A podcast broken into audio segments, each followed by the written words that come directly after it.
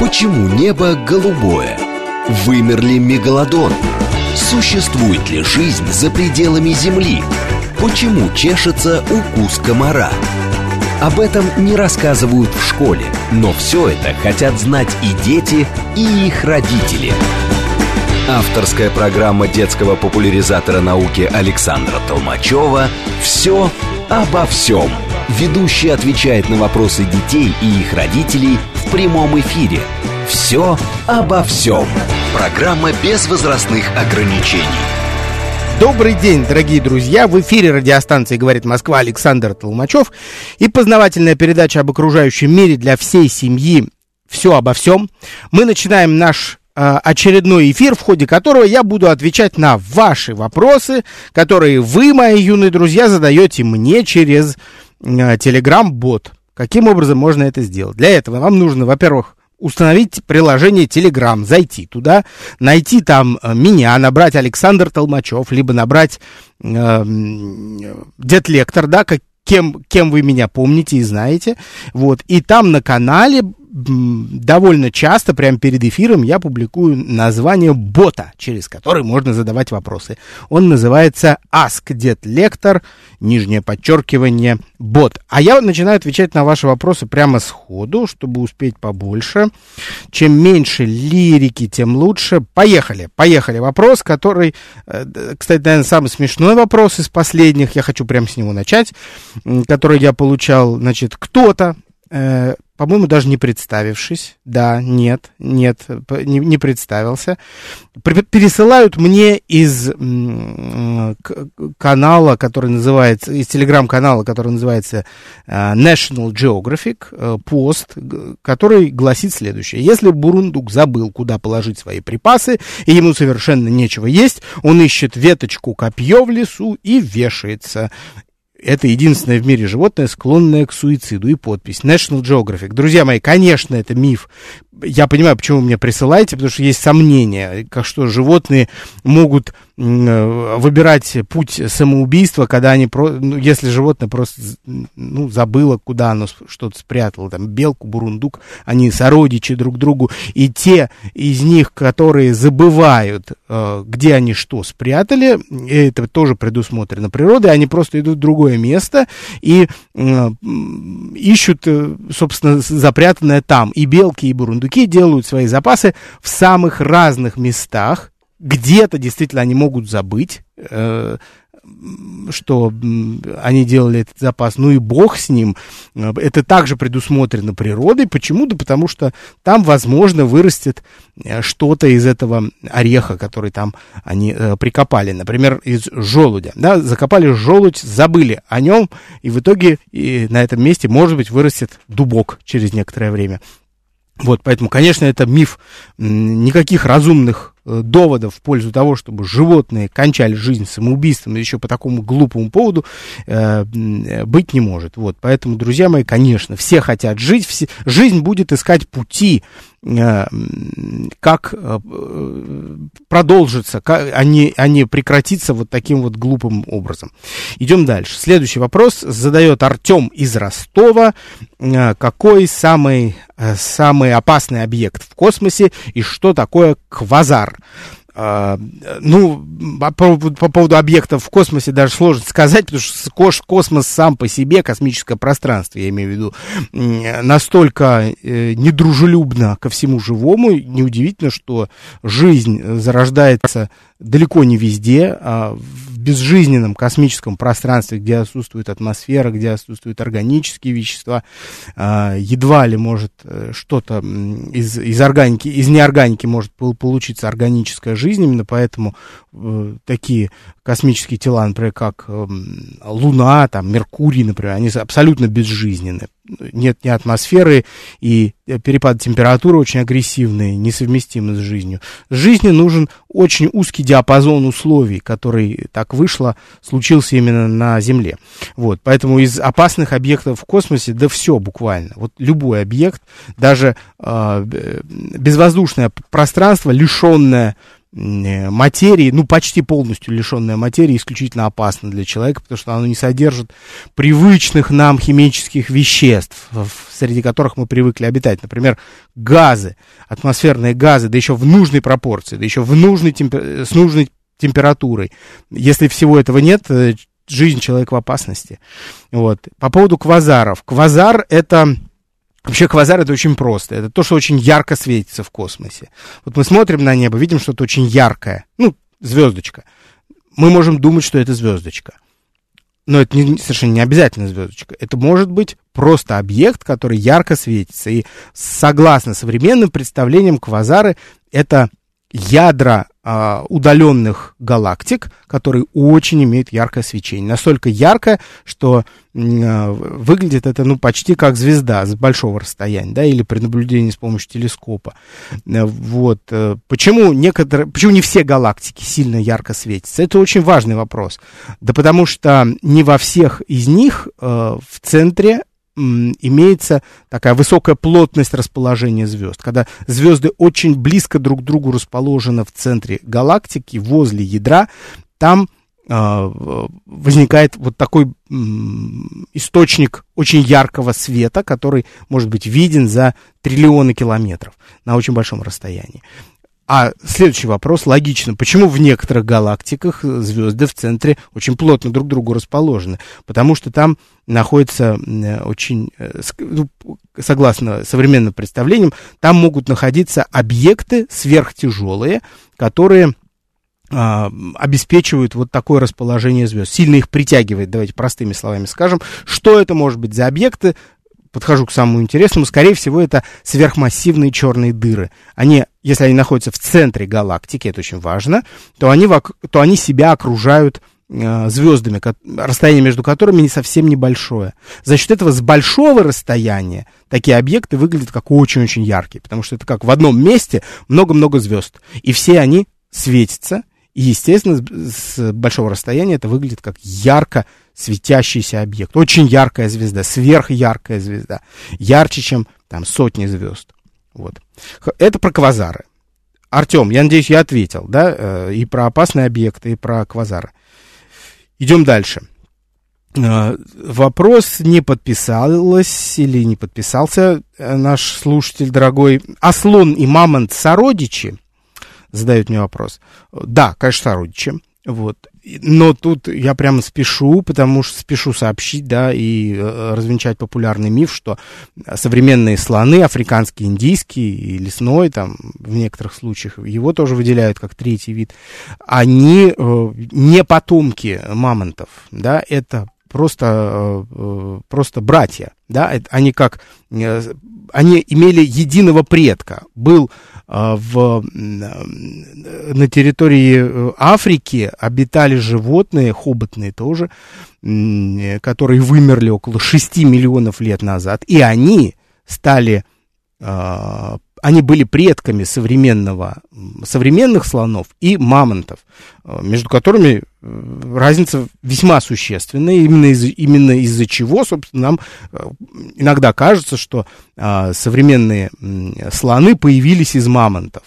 Вот, а может быть и э, мультфильм «Мама для мамонтенка» немножко нас с толку сбивает, когда дядюшка Морж э, говорит о том, что Э, мамонты ушли с, э, из арктической области, да, хотя они далеко не только не там, не, не только там жили, не только вот на территории современной тундры, они жили гораздо южнее, там, вплоть до Ставрополя, мы знаем, родина слонов, Ставрополье, да, это же южный слон, это мамонт как раз, который обитал вот в, в этой части э, Евразии. Так вот, Э, мамонты, вымирая, они, они, конечно, двигались на юг, да, когда климат перестал быть удобным для них. Но это не значит, что они дошли до Африки, облысели и стали слонами. Нет, слоны как жили в Африке, так и живут э, по сей день. Просто условия их жизни не сильно изменились. Что касается мамонтов, то им очень сильно, как мы знаем, вероятнее всего, напакостил э, Homo sapiens, да, человек, который научился, э, который перешел как бы от роли падальщика на нашей планете, да, там косточки обгладывать за крупными хищниками в тундростепи, а перешел к активной охоте и стал просто убивать крупных животных, э, крупных э, животных плейстоцена, да, которые по мере переселения человека на разные континенты потихоньку исчезали то на том континенте, то на этом, да, когда климат стал более теплым, и человек стал расселяться по всей планете из Африки. Да, поэтому ответ, мой ответ на этот вопрос, слон и мамонт, конечно, сородичи, но слоны не потомки мамонтов, а их скорее братья. В одно и то же время они появились приблизительно. Следующий вопрос. Здравствуйте, Александр Толмачев. А можно спросить, почему мох растет с северной стороны? О, это прекрасно. С северной стороны дерева. Это очень хороший вопрос, потому что а, в учебниках а, окружающий мир в школе, в детском саду мы видим эти учебные пособия, где мох всегда изображу, изображают с северной стороны дерева. Это неправда, далеко не так. Сейчас объясню все просто. Мох не растет там, где север. Ну, давайте так. Мох не растет только там, где север у дерева, не только с той стороны. Мох растет там, где ему хорошо. А, чтобы мох рос, а, ему должно быть влажно обязательно. Не забываем, что у, моха нет корней, поэтому ему влагу надо собирать от, вот, с поверхности земли. Из-под земли он ее не достанет. Значит, с поверхности надо собирать. А чтобы на поверхности была влага, она не должна испаряться все время. Если светит солнышко, то э, на поверхности Земли влаги никакой нет, и мох не будет там жить. Именно поэтому в тех местах, где много открытого солнца, мох мы не увидим никогда. А в тех местах, где солнца открытого нет, в тенистых местах, мы, пожалуйста, мох, мох можем увидеть. Вот. И это вообще никак не связано с северная сторона или не северная. Возьмите, например, угол дома, который Э, никогда не, не оказывается э, под открытым солнцем, да, и вот с этой стороны вы обязательно увидите мох. А посмотрите на, с другой стороны дома, Опять же, это не связано со, со, со сторонами света. Это скорее связано с устройством, с особенностями структуры этого дома, вокруг которого мы ходим и наблюдаем мох. Вот. Какие-то стороны более тенистые, какие-то менее. Но есть в этом определенная логика. Потому что в целом, если мы осмотрим там 10 деревьев, и с северной стороны у некоторых действительно будет мох, и, и, и это не просто будет некоторое количество, это будет, скорее всего, большинство. Почему? Да все очень просто. Потому что в северном полушарии, а мы с вами находимся в северном полушарии, э, Солнце движется по небосводу, по, как бы по северной половине по, точнее, по южной половине неба. На северной половине неба Солнца нет. Так как Солнце движется по южной половине неба, поскольку до экватора нам далеко, а э, когда мы находимся на экваторе, то по, по середке, по середине неба пройдет солнышко. Если мы в южное полушарие уйдем, то Солнце будет светить э, на нас с северной половины неба. Но так как мы в, южной, э, в северном полушарии, солнце с южной половины неба светит. Хорошо, если солнце большую часть дня, когда нет облаков, светит с южной половины неба, то тень будет в основном на северной стороне дерева. Правильно? Правильно. А если мох, э, а если северная сторона у нас оказывается постоянно в тени, значит и влага там испаряется меньше. Меньше? Так. А если меньше, значит накапливается ее больше. Значит мху, у которого нет корней, будет комфортнее именно на северной стороне.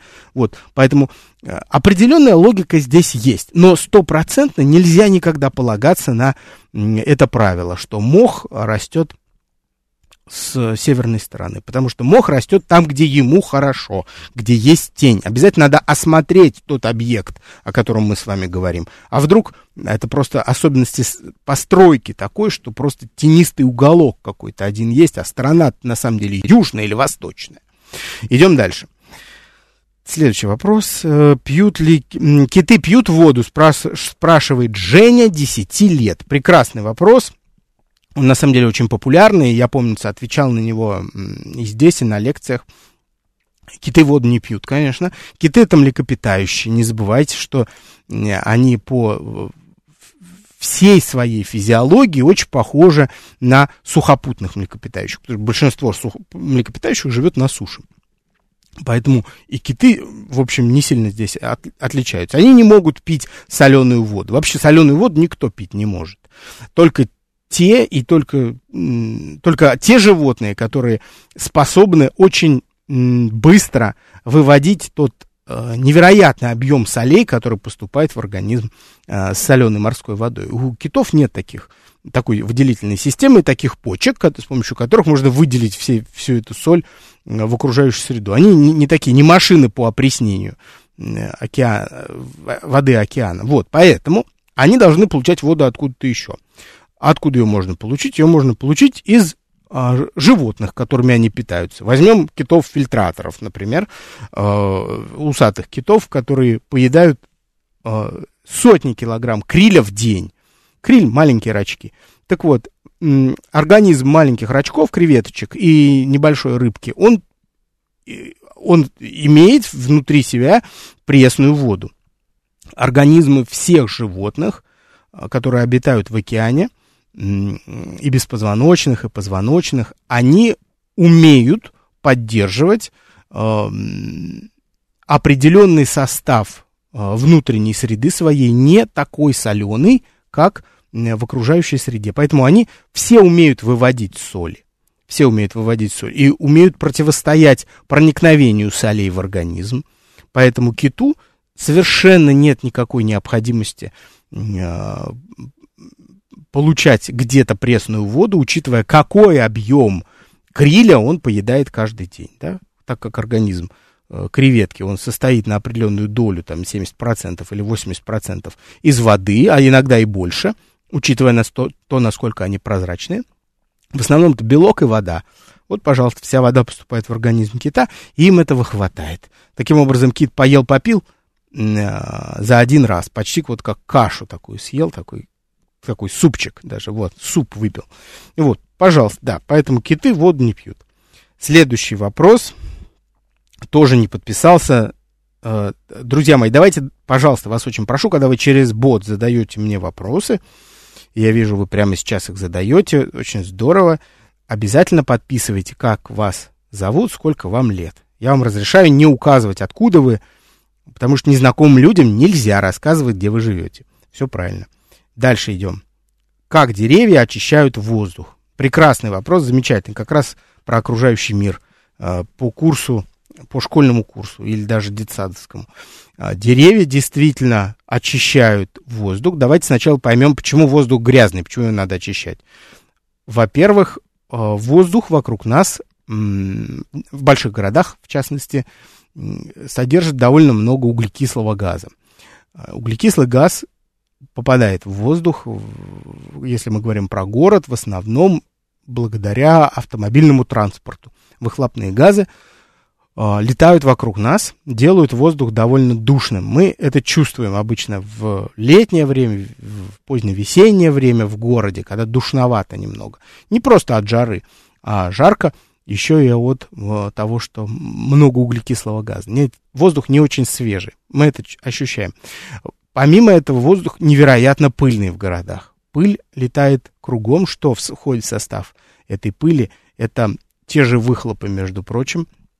Да, это сажа, которую мы не видим глазом, но которая у нас оседает в носу буквально, да, на вибрисах в носу, если мы с вами очень аккуратненько залезем пальчиком в нос, погуляв по городу, я очень люблю этот пример, мы увидим у себя на пальце такую черную пыль очень мелкую, мелкодисперсную. Что это за пыль? Это и есть сажа, которая летает по городу, которая э, вылетает из выхлопных труб автомобилей. Она тоже вокруг нас. Так вот, чем же лес полезен? Вопрос, по сути, э, как деревья очищают воздух. Деревья занимаются фотосинтезом, особенно когда их действительно много, и когда э, листья Э, только-только появляются, фотосинтез очень активный, солнца много, вот прямо сейчас в мае прям он э, кипит в, в, лес, в лесах, в парках, мы это прям точно можем видеть, только в лес заходим, в парк заходим, сразу воздух посвежее, чувствуется, ощущается. Это ощущается не только из-за того, что воздух э, содержит меньше углекислого газа и больше кислорода, это еще и просто из-за прохлады, которую создает лес, там довольно тенисто, и э, и за, за счет этого, ну, просто прохладнее. Прохла, прохлада всегда создает эффект свежести некоторой. Э, углекислый газ поглощается листьями, поскольку в них содержится вещество в клетках листьев, содержится вещество зеленого цвета под названием хлорофилл, благодаря которому э, с использованием углекислого газа и воды из почвы, которая подтягивается корнями и по стволу дерева поднимается в листья, а, наполняет их изнутри, наполняет их клетки.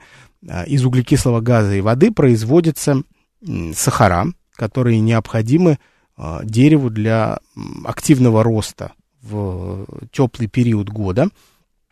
Сахара также запасаются внутри самого дерева, идут в, в разные органы дерева, в частности, для, в, в цветы, затем в плоды они переходят в большом объеме, поэтому плоды обычно сладкие и сочные, да, туда попадает вода, та самая из почвы, плюс сахара. Да, плоды заманчивы для животных, которые могут ими питаться и участвуют таким образом в распространении семян этих деревьев. Вот. Да, и при как побочный продукт э, фотосинтеза в атмосферу выделяется кислород.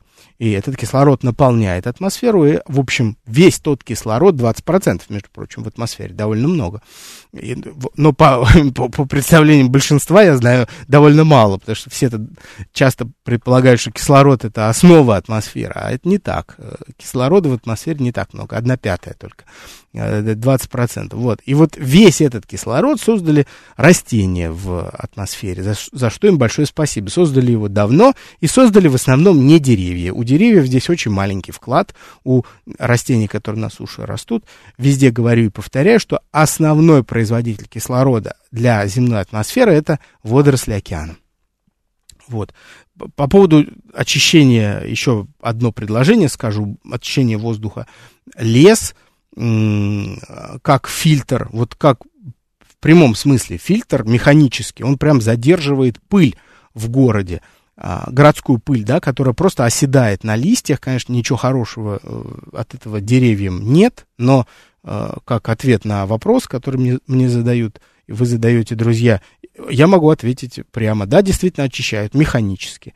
Конечно, страдают деревья от того, что в лесу накапливается накапливается вот эта сажа не сгоревшая, да, она недогоре, недоокисленный э, углерод, прямо оседающий на, на листьях, если под микроскопом там поковыряться в этой пыли, можно увидеть гранулы эти. А но при этом мы понимаем, что лес для города исключительно полезен, исключительно нужен, да, воздух свежее, с одной стороны, с другой стороны, пыли меньше. Следующий вопрос а, так. Здравствуйте, Александр Вячеславович. Хотела спросить, а глаз растет э, вместе с мышцами или с каким глазом родился, с таким и остался? С таким и помрешь, хочется сказать. Нет, я же, мне даже кажется, что я в, на прошлом эфире а, рассказывал и отвечал, хотя немножко нет, по-другому вопрос звучал. Э, глаз растет, конечно, вместе, вместе с мышцами, и нет так, такого, конечно, не, не может быть, что э, с глазом, с которым ты родился новорожденный, будучи новорожденным, да, ты с тем глазом всю жизнь проживешь. Нет, это, конечно, не так. Глаз растет, и растет довольно долго, до 21 года. Вот наше тело растет до 21 года обычно. И у кого-то раньше а, происходит остановка роста, и остановка роста глаз в том числе. Иногда растет и до 24 лет, вот, конечно, растет пропорционально. И само яблоко, ну, как бы не всегда пропорционально, но чаще всего растет пропорционально, да, то есть все размеры и продольный, и э, поперечный, они увеличиваются одновременно, и то же самое происходит с мышцами глаз. А, точно так же они сопутствуют этому росту. Вот, поэтому, конечно, да. Друзья мои, сейчас у нас будет новостной перерыв, после чего я продолжу отвечать на ваши вопросы, а так, также буду звонки в студию при, принимать. Почему небо голубое? Вымерли мегалодон? Существует ли жизнь за пределами Земли? Почему чешется укус комара? Об этом не рассказывают в школе, но все это хотят знать и дети, и их родители. Авторская программа детского популяризатора науки Александра Толмачева «Все обо всем». Ведущий отвечает на вопросы детей и их родителей в прямом эфире. «Все обо всем».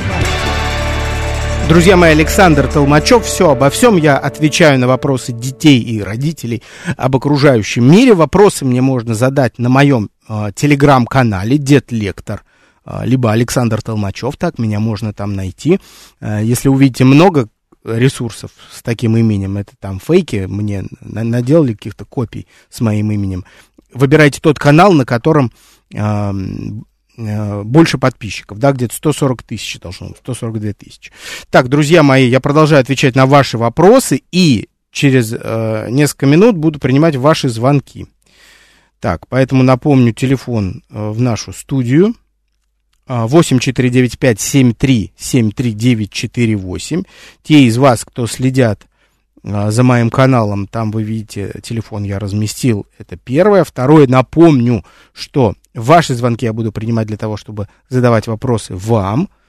Буду предлагать, как обычно, три варианта а, ответа. Вы будете пытаться ответить. А я пока продолжу, да, потому что ответ, э, вопросов у меня много и есть очень хорошие. Вот мне нравится такой вопрос. Почему и зачем ушастому ежу а, такие уши? Это смешной, наверное, вопрос, забавный, а на самом деле очень интересный, есть о чем поговорить. Значит, смотрите, друзья, ушастый еж, он так и называется, и он отличается от ежа обыкновенного, в первую очередь тем, что он живет в другом месте а, в умеренных широтах у нас с вами, да, в нашем лесу, тенистом, влажном, Э, в средней полосе живет еж обыкновенный. Что касается ушастого, ушастый живет в полупустынях и пустынях, где ситуация совсем другая в плане климата. Во-первых, там гораздо больше солнца и э, среднегодовая температура выше. Соответственно, еж не может спрятаться в тень э, в течение дневного времени, а значит, он а, должен решать как-то проблему перегрева организма. Вообще все животные, которые живут в степи, в пустыне, в полупустыне, они решают эту проблему. Э, перегрев это серьезнейшая история. Помимо этого, пустынный еж, вот этот ушастый, он гораздо более подвижен, в отличие от э, на, нашего с вами ежика, которому довольно легко найти еду. Почему? Потому что кругом зелень, кругом тень, очень много беспозвоночных, черви, улитки, э, слизни, насекомые, кого угодно можно найти, да, совершенно не обязательно далеко ходить, совершенно не нужен навык бегать на большие расстояния, нашему ежу обыкновенному. Что касается пустынному, ему надо преодолевать большие расстояния, поэтому он более подвижный. И это снова создает новую проблему. Если ты постоянно двигаешься, значит, ты постоянно сам генерируешь энергию, а, и ты дополнительно себя нагреваешь. Э, помимо того, что тебя нагревает солнце, ты должен сам, ты еще сам себя нагреваешь. Перегрев – большой риск для ежика, поэтому ему нужно развивать какие-то органы потери влаги, термо, э, потери тепла, терморегуляции. Как охладить себя?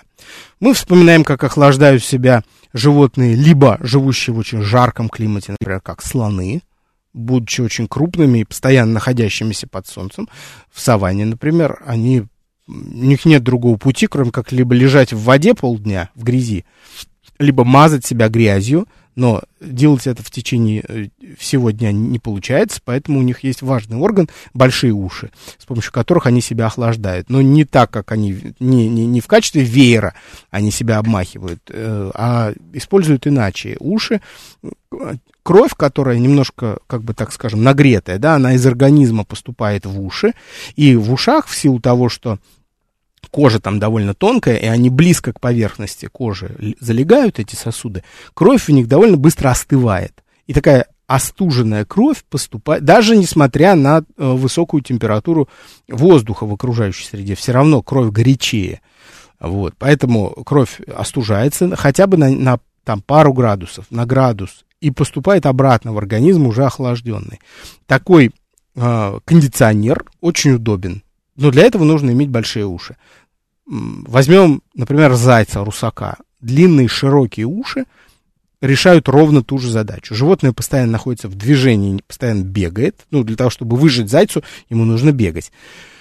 А, пере, вопрос перегрева встает очень остро. Высокая температура тела в результате постоянного движения. Нужно как-то сбрасывать это тепло лишнее. Через уши сбрасывает. Так вот, вернемся к ежу. Еж точно так же отращивает себе эти большие уши, благодаря, благодаря которым он охлаждает свое тело в той среде, в которой он живет. Это совсем не... В общем, уши эти совсем не связаны с тем, что ему нужно лучше слышать, чтобы э, там приближение там какой-нибудь э, лисы, да, феника, например, в пустыне услышать или почуять. Нет, со слухом никак это не связано. Дальше, хорошие вопросы, все отличные просто. А, да, да, дальше, давайте вот это. Как произошла лава, вулкан и океан? Наверное, много вопросов, но можете на них ответить. Хорошо, давайте, ну, я про это отвечал уже на самом деле не раз. Давайте быстро отвечу. Э, как лава появляется? Лава — это магма, которая изливается на поверхность э, нашей планеты в результате извержения вулкана. Э, в момент извержения магма теряет огромное количество газа, который уходит в атмосферу. Это углекислый газ, это другие газы. Э, такая дегазация происходит. Это, этот процесс очень похож на открытие бутылки с газировкой, э, когда мы ее встряхнули хорошенько, да, в результате того, что газ вырывается первый, он как бы выталкивает, вытаскивает вместе с собой часть газированной воды. Газы улетают, а такая лишенная газов жидкость, она изливается и все заливает вокруг. Вот. Э, то же самое происходит с лавой, да, вот лава, она вытекает из вулкана, она лишенная уже э, большого объема газов, и при этом она уже начинает сильно остывать. Она прям на сотни градусов уже остывает по сравнению с теми температурами, которые э, эта горная порода расплавленная имела в недрах вулкана, там в магматическом очаге. Теперь давайте про вулканы, как они появляются. Я уже сказал слово магматический очаг. Это такой большой, большой резервуар глубоко под землей, вот, который наполняется в результате тектонической активности движения литосферных плит, наполняется э, магмой, вот, и давление там очень высокое, опять же, в результате движения литосферных плит, это давление может критически подскочить в результате там того, что какая-нибудь плита сбоку поджала этот очаг, и возникает эффект закрытой клизмы, да, вот когда если мы у клизмы носик а, зажмем и очень сильно на грушу надавим, мы прям почувствуем, как подпирает уже вода, уже сейчас прям прорвется, даже э, э, то горлышко, которое зажато нашими пальцами, сейчас пальцы уже разожмет, с таким напором вода стремится выйти из этой клизмочки, да, то же самое происходит с вулканом, а, либо трещина в земной коре случится, и через эту трещину вырвется э, магма под высок, на, магма очень высокой температуры под огромным давлением создаст жерло вулкана в результате высокой температуры, оплавит его кругом и э, будет сформирован сам вулкан благодаря изливающейся лаве. Хотя вулканы могут быть разной формы, да, из щелевого типа, да, когда лава просто вытекает из щелей и все, но это тоже вулкан. Принципы абсолютно те же. Еще часть вопроса, которую э, вы задали, это как океан образовался. Э, во-первых, как жидкий океан, но это, смотрите, значит, э, чтобы появился жидкий океан на Земле, должна была установиться э, положительная температура атмосферы. Вот, и она должна была быть постоянной, ну, чтобы вода в лед не превращалась, да. Если это только лед, это уже как бы не океан, не совсем океан. Вот, например, такую ситуацию мы видим на спутниках Юпитера и Сатурна, э, Энцелады Европы. Там тоже вроде бы вулкан, но он глубоко, ой, тоже вроде океан, но он глубоко подо льдом находится. Вот на Земле такого не происходит, потому что в атмосфере нашей очень много парниковых газов. Это и углекислый газ, и метан в огромном количестве, которые а, удерживают температуру атмосферы более-менее постоянным, в очень узком диапазоне, положительной, в, в, в положительной части этого диапазона, да, то есть выше ноля. Поэтому вода будет обязательно жидкая. Это первая половина ответа на этот вопрос, как появился жидкий океан и откуда он взялся. Вторая, откуда появилась сама вода. Даже в виде льда а, она все-таки тоже вода. Это тоже другое агрегатное состояние воды, она появилась из космоса, согласно э, общепринятым представлениям, э, в результате попадания осколков комет в атмосферу Земли э, набрался определенный объем э, вот этой вот воды, да, и она стала жидкой, и она накопилась вот в э, тех частях нашей планеты, которые особенно низкие. Вот, пожалуйста, сформировались океаны и их бассейны. Следующий вопрос. Здравствуйте, Александр. Почему, когда трогаешь улиток, они поджим... за рожки, они поджимают их, и как у них получается прятать рожки? Спрашивает Никита из э, города Изобильного. А, Тут э, ситуация с рожками такая, что это не рожки, конечно, да, мы их в детстве называем рож, называли рожками, нет, это на самом деле щупальца, потому что у моллюсков есть щупальца, не у всех, но вот у брюхоногих есть, у головоногих тоже есть, а, и у улиток, в частности, у слизней тоже, у них на кончиках этих щупалец верхних, верхней пары, есть еще нижняя пара, у них есть светочувствительные органы – фоторецепторы. И мы их называем глазками. Ну, все-таки мы же понимаем, что это не совсем глаза. Это органы, которые различают свет и тень. Им это, этого достаточно. Они нас не видят как объекты, но они видят, когда света и тени больше, могут настораживаться.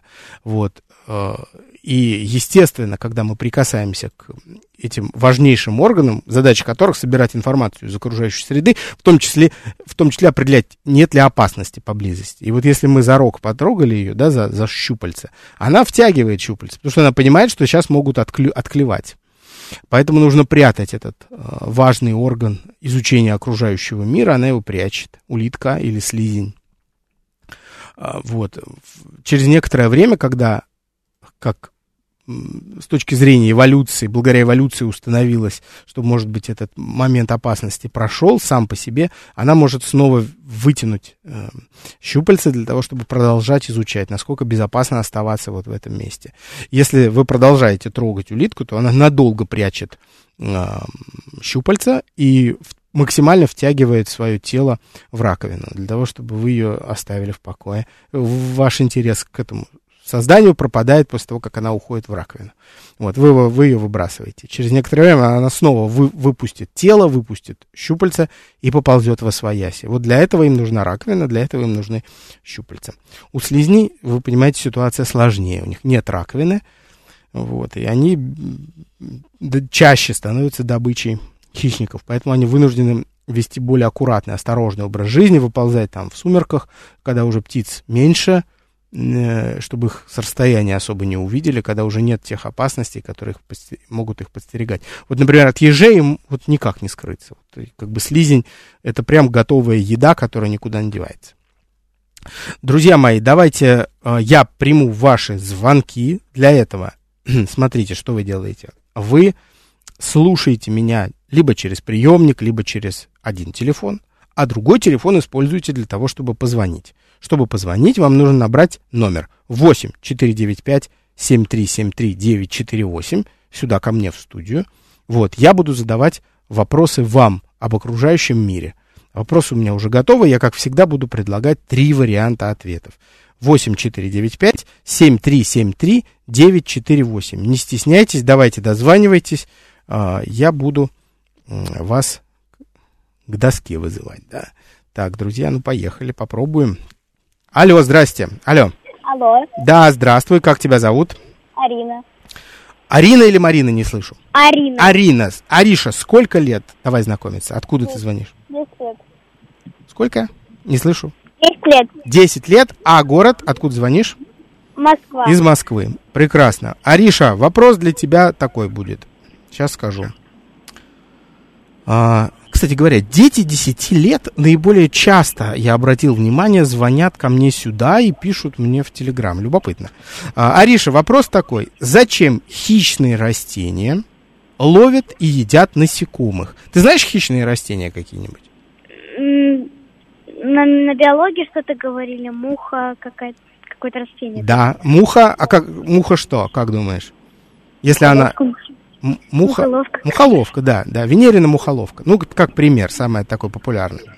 Зачем хищные растения, давай, ты привела пример, вот это и будет пример наш. Э, Венерина мухоловка э, ловит и ест насекомых. Три варианта я тебе сейчас ответов предложу. Первое, так они защищаются от этих насекомых, это первый вариант.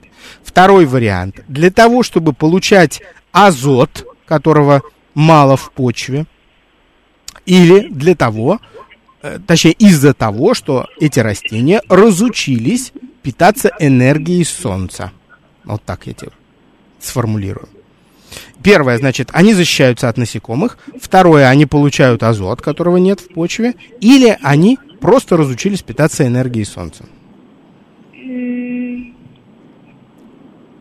Мне кажется, третий вариант. Что они разучились питаться энергией солнца, да? Да, То есть у них нет хлорофила, другими да, словами.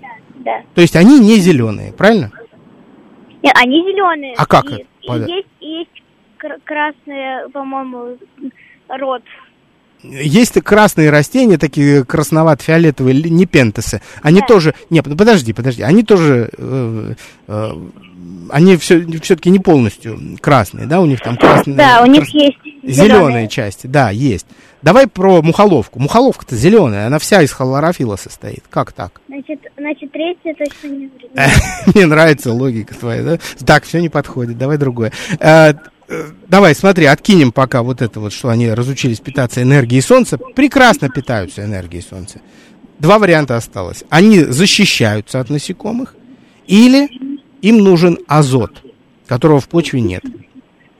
Мне кажется, что не первый, потому что ну что могут сделать насекомые? Правильно. Отличное, отличное рассуждение. Что может сделать муха мухоловки? Ничего не может сделать. Она совершенно не опасна для нее. Муха питается органикой, которую находит, да, там падалью всякой, находит гниль какую-то, или там мертвых насекомых, или животных, и, и там их ходит, облизывает. Что касается э, мухоловки, у нее другой интерес. И, ну давай ты скажешь. Все-таки он единственный вариант остался. Какой-то Ну да, действительно, пускай он сам скажет. Потому что они, они получают азот, которого в почве нет. И это правильный ответ. И давай я тебе, тебе сейчас объясню, чтобы ты тоже зап- запомнил на всякий случай на всю жизнь, что а, любому растению необходим азот. И азот они получают только из почвы. Больше откуда нельзя получить. Вот. Но есть почвы, в которых азота нет. Он оттуда вымыт весь. Ну, его так мало, что там расти невозможно. И только э, растения-хищники живут на этих почвах. Только. Почему? Потому что они научились э, искать и получать азот из других мест. Из почвы не может получить. Ну ладно, я не буду получать из почвы, говорит, говорит Венерина мухоловка. Но я сделаю такие приманки, на которые прилетят насекомые, и я буду их переваривать. И этот азот, который я из них получу, я буду использовать для своей жизни. Понимаешь, в чем дело? Это, Да. это такой способ выживания, которые придумали растения, чтобы жить там, где не, не может жить никто другой. Вот так, Ариш. Понятно. Ну хорошо, спасибо тебе все равно за активность, за попытки. Э, Я тебе желаю хорошего настроения, хорошего дня. Звони еще, не стесняйся. Там в другую субботу, может, услышимся. Ладно? Хорошо. Давай, пока, счастливо, Ариш. Спасибо тебе большое. Пока-пока. Счастливо. Ну что, друзья, давайте, может, еще попробуем, если есть желание. 8 495 7373 948. Те, кто звонил, могут попробовать еще раз. 8 495 7373 а, 948. Попробуем еще один звонок. Вот, э, так, ну давайте рискнем. Алло, здравствуйте, алло. Алло, здравствуйте. Да, здравствуй, как тебя зовут? Давай знакомиться. Меня зовут Артем. Да. Мне 10 лет. Артем, 10 лет тоже. Я скоро сам буду угадывать возраст детей, которые дозваниваются. Так, а где живешь, Артем? Э, в Ростове-на-Дону. Угу, супер. Это, это я вам вопрос задавал э, Про кого? про квазар и про О. объект. О, вот он, хозяин, нашелся. А ты, ты ж ты подписался тогда или нет, а? Я просто Да. подписался, а я почему-то не увидел, странно. У меня все вроде сохраняется. А, ну, ну хорошо, спасибо тебе большое. Вопрос отличный про квазар, а? Я же вот прям решил там его в первой пятерке взять. Отлично. Хороший вопрос был. Теперь у меня к тебе вопрос. Вопрос у меня к тебе будет, Артем, про тукана. Тукан. Знаешь птицу тукан? Да, да, знаю такую. Да, да. Мы ее знаем, потому что клюв огромный, слишком большой. Вот для чего такой клюв нужен этой птице? В угадайку немножко надо сыграть здесь. Первое. Для разбивания орехов. Ну, как такой, это самый, молоток, да? Верхняя, угу. верхняя челюсть, нижняя челюсть, пожалуйста, сила сжатия за счет этого э, разбивает орешек. Второй вариант. Для терморегуляции. Что такое терморегуляция? Это управление температурой своего тела. Например, когда нужно э, охладить тело, ну, чаще всего животные, которые в тропических широтах или в экваториальных обитают, у них проблема такая, что им надо охладить себя, они очень перегретые. Вот. И э, третий вариант для эхолокации. Эхолокации. Эхолокация это как бы изучение окружающей среды э, с помощью определенных звуков, которые распространяет животное, а потом эти звуки в виде эхо возвращаются обратно к животному. Например, эхолокацией пользуются... Кто пользуется эхолокацией? Скажи, Артем, знаешь? Какие животные? Не знаю. Э, дельфины и летучие да. мыши. Да, вот, дельфины и летучие мыши. А может еще и тукан. Твой вариант какой ты выберешь? Э, для разбивания орехов нужен клюв тукану, для управления температурой тела, для терморегуляции, либо для эхолокации. Как ты думаешь? Я, дум, я думаю, что второй вариант. Для терморегуляции. Управление да. температурой тела. Ты, да. зна, ты знал. Ты знал, Артем. Ну да. Ну круто. Молодец. Звезда. Спасибо большое. Ну, так и есть. Для управления температурой тела. Почему? Да потому что в клюве у тукана много кровеносных сосудов. И клюв этот играет роль, вот как ушей у слона, о которых мы сегодня говорили уже, ушей у ушастого ежа, который в пустыне живет, э, широких ушей у зайцев.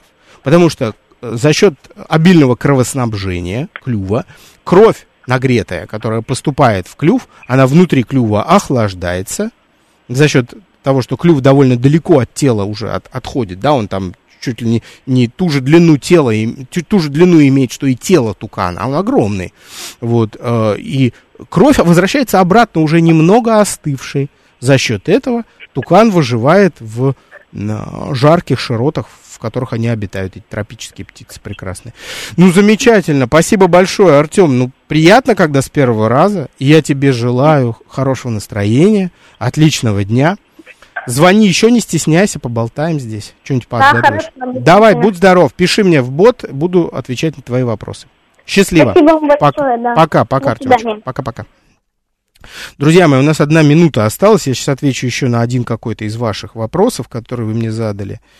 И э, благо э, новости еще у нас не, не на подходе. Это приятно. У нас есть немножко времени. Так, я сейчас открою ваши вопросы. Да, вот мне нравится такой вопрос. Отличный. Для, для, для конца нашей встречи.